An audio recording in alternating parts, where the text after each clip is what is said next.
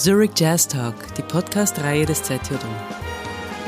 Heute mit Yumi Ito, einem neuen Gast beim Zurich Jazz Orchestra. Die japanisch-polnischstämmige Musikerin verpackt ihre Musik in Geschichten, macht quasi Jazz-Songs. Darüber haben wir mit ihr gesprochen.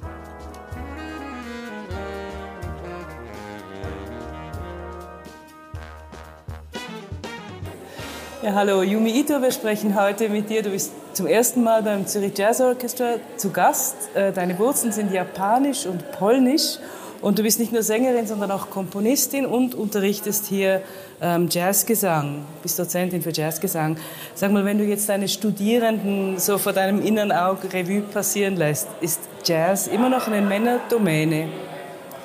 Also jetzt im Gesang finde ich, ist es keine Männerdomäne, weil da habe ich ähm, ja, acht Frauen oder neun Frauen und nur zwei Männer. Bis jetzt hatte ich eigentlich sehr wenig männliche Gesangsstudierende. Ist das gut oder schlecht? Gefällt dir das oder findest du es eher schade? Ähm, also ich fände es toll, wenn es irgendwann mal so 50-50 wäre, also 50 Prozent Frauen, 50 Prozent Männer und damit auch dieses Klischee natürlich irgendwann auch verschwindet, dass Sängerinnen meistens weiblich sind und Instrumentalistinnen und Instrumentalisten eben dann männlich sind. Ja, aber ich glaube, in den letzten Jahren hat sich schon ein bisschen was getan. Also ich sehe auch an meinen Konzerten manchmal junge Saxophonistinnen oder Instrumentalistinnen, die dann auch mit mir sprechen nach dem Konzert. Äh, das finde ich extrem ähm, ja, ermutigend und motivierend, auch für mich als Musikerin und auch Dozentin. Wann hast du so für dich selbst gemerkt, was deine Rolle als, als junge Frau in der Jazzwelt ist? Ich denke, einfach sichtbar zu sein und auch sich nicht zu verstellen, sondern einfach sich selbst zu bleiben und äh, jenseits von Geschlecht einfach kreativ zu sein. Äh, aber ich glaube, es braucht wirklich mehr weibliche Personen auf den Bühnen, da, da ja auch junge Frauen und junge Mädchen Vorbilder brauchen. Und ich, hat, ich hatte auch meine Vorbilder äh, auf den Bühnen, wie zum Beispiel äh, Maria Callas, Ella Fitzgerald, Björk. Äh, das sind auch alles, waren auch alles Frauen oder sind Frauen. Hast du für dich persönlich eine These, weshalb es immer noch, wie du sagst, so ein bisschen so ist, dass Frauen eher Sängerinnen werden und Männer eher Instrumentalisten? Kannst du das erklären? Ich glaube, ich ich, kann da, ich, weiß das, ich weiß da wissenschaftlich nicht genug darüber, warum es so ist. Ähm, was sicherlich ähm, so ist, dass diese Jazzszene oder an Hochschulen zumindest ähm, oftmals sehr kompetitiv ist oder auch die Jam-Sessions oder überhaupt ähm, die Geschichte des Bebops. Ich habe schon das Gefühl, dass also viele meiner äh, Studentinnen sagen manchmal auch, dass sie sich nicht trauen, auf die Bühne zu gehen, an, an die Jam-Session oder oder auch Instrumentalistinnen oder Instrumentalisten selber, also ähm, regen sich manchmal auf über diese ellenlangen Soli oder auch wenn man nach New York geht und da einfach eine halbe Stunde lang Saxophonistinnen oder Saxophonisten vor allem in der Reihe stehen und warten, bis sie ihr zehnminütiges Solo abdrücken können.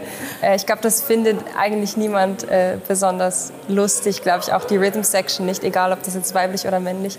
Ähm, aber ich denke, die, ja, die Situation ist schon oftmals sehr kompetitiv und ich glaube, wir müssen da auch umdenken und ähm, ja, einfach alternatives Denken fördern und auch nicht nur schwarz und weiß sehen, auch gerade im Hinbezug auf Jazz, was Jazz eigentlich heutzutage noch heißt in 2022. Viele meiner Studentinnen, aber auch ich selber, ich, ich mache ja auch eine Mischform äh, aus Musik, die, die nicht so eindeutig einzuordnen ist in den Jazz oder Pop. Da kommt auch noch die Frage auf, ist das überhaupt noch Jazz?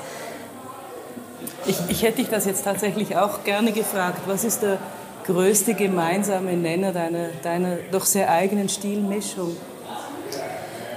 Ähm, ich glaube, die Songform, das interessiert mich einfach sehr, der Song. Und ich gehe meistens vom Song aus, behandle den dann aber auch sehr ähm, äh, Jazz-Tradition gerecht, da ich, also ich habe ja Jazz studiert und mich hat Improvisation schon immer sehr interessiert und dieser sehr freie Umgang mit Phrasing, Rhythmisierung von Melodien und auch, dass ich mir die Freiheit nehme, während dem Konzert jedes Mal die Melodie wieder ganz anders zu interpretieren. Und da ist es schon eher so an den Jazz äh, gelehnt, als das, was ich jetzt von meinen Pop-Kolleginnen sehe, die wirklich eins zu eins teilweise wirklich immer wieder die genau gleiche Melodie singen. Also es gibt auch da natürlich Ausnahmen wie Johnny Mitchell, eher vom Songwriting. Ähm, aber ich würde sagen, ja, dass mein Hauptzentrum der Song ist, die Geschichte und das alles zusammenbringt und ich innerhalb dessen gerne eben improvisatorisch an mein eigenes Material, aber auch an anderes Material herangehe. Und ja, die Melodien sind sicher sehr vom, vom Pop oder sehr eingängig äh, beeinflusst. Sobald ich dann aber auch in ein Instrument mich verwandle ähm, und meine eher instrumentalistische Seite lebe und mit der Stimme improvisiere, ähm, lehne ich mich schon oft auch an Bebop-Melodien oder ja, die ganze Jazz-Geschichte. Du trittst ja in sehr unterschiedlichen Formationen auf, von sehr kleinen bis doch relativ große Formationen. Hast du sowas wie ein, wie ein Lieblingsensemble, jetzt von der Größe oder von der Besetzung her? Ich bin eigentlich sehr offen. Also natürlich mag ich das Gefühl von großen Ensembles. Auch jetzt gerade das Konzert mit äh, Zürich Jazz Orchestra war natürlich extrem inspirierend für mich ähm, weil es sich jedes Mal anfühlt, als würde ich so ein schönes warmes Bad nehmen. Gut, ein bisschen mehr Adrenalin ist da auch dabei, ähm, aber dieses, ja, es ist eine ganze Klangpalette hinter mir dann.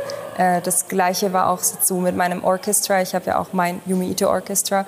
Zurzeit sind wir jetzt gerade nicht, nicht aktiv, weil ich mich jetzt beschlossen habe, äh, weil ich beschlossen habe, mich jetzt auf meine kleineren Projekte zu konzentrieren. Einfach aufgrund der ganzen Corona-Situation hat sich das natürlicherweise so ähm, ja, herausgestellt, dass es sehr, sehr schwierig ist, für so viele Menschen Reisen zu organisieren. Deswegen äh, tendiere ich im Moment privat jetzt mehr ähm, als Leaderin in meinen zwei aktiven Projekten äh, ja, zu performen. Und äh, das eine ist das Duo mit Szymon Mika, das ist ein Gitarrist aus Polen, und ich habe ein Trio mit dem Kontrabassisten Kubat Worak und Jago Fernandes am Schlagzeug und halt so diese ganz kleinen Formationen erlauben mir sehr flexibles Arbeiten und da kann ich mich auch an, ja, voll auf die Musik konzentrieren und muss nicht mehr so logistisch äh, mir so viele Gedanken machen, wie jetzt halt beim Orchestra, als ich elf Menschen auch noch managen musste. Deswegen privat im Moment eher kleine Bands, aber natürlich musikalisch äh, bin ich immer offen für, ja, auch für größere Ensembles. Alles klar. Herzlichen Dank für dieses Gespräch, Jumita. Herzlichen Dank für die Einladung.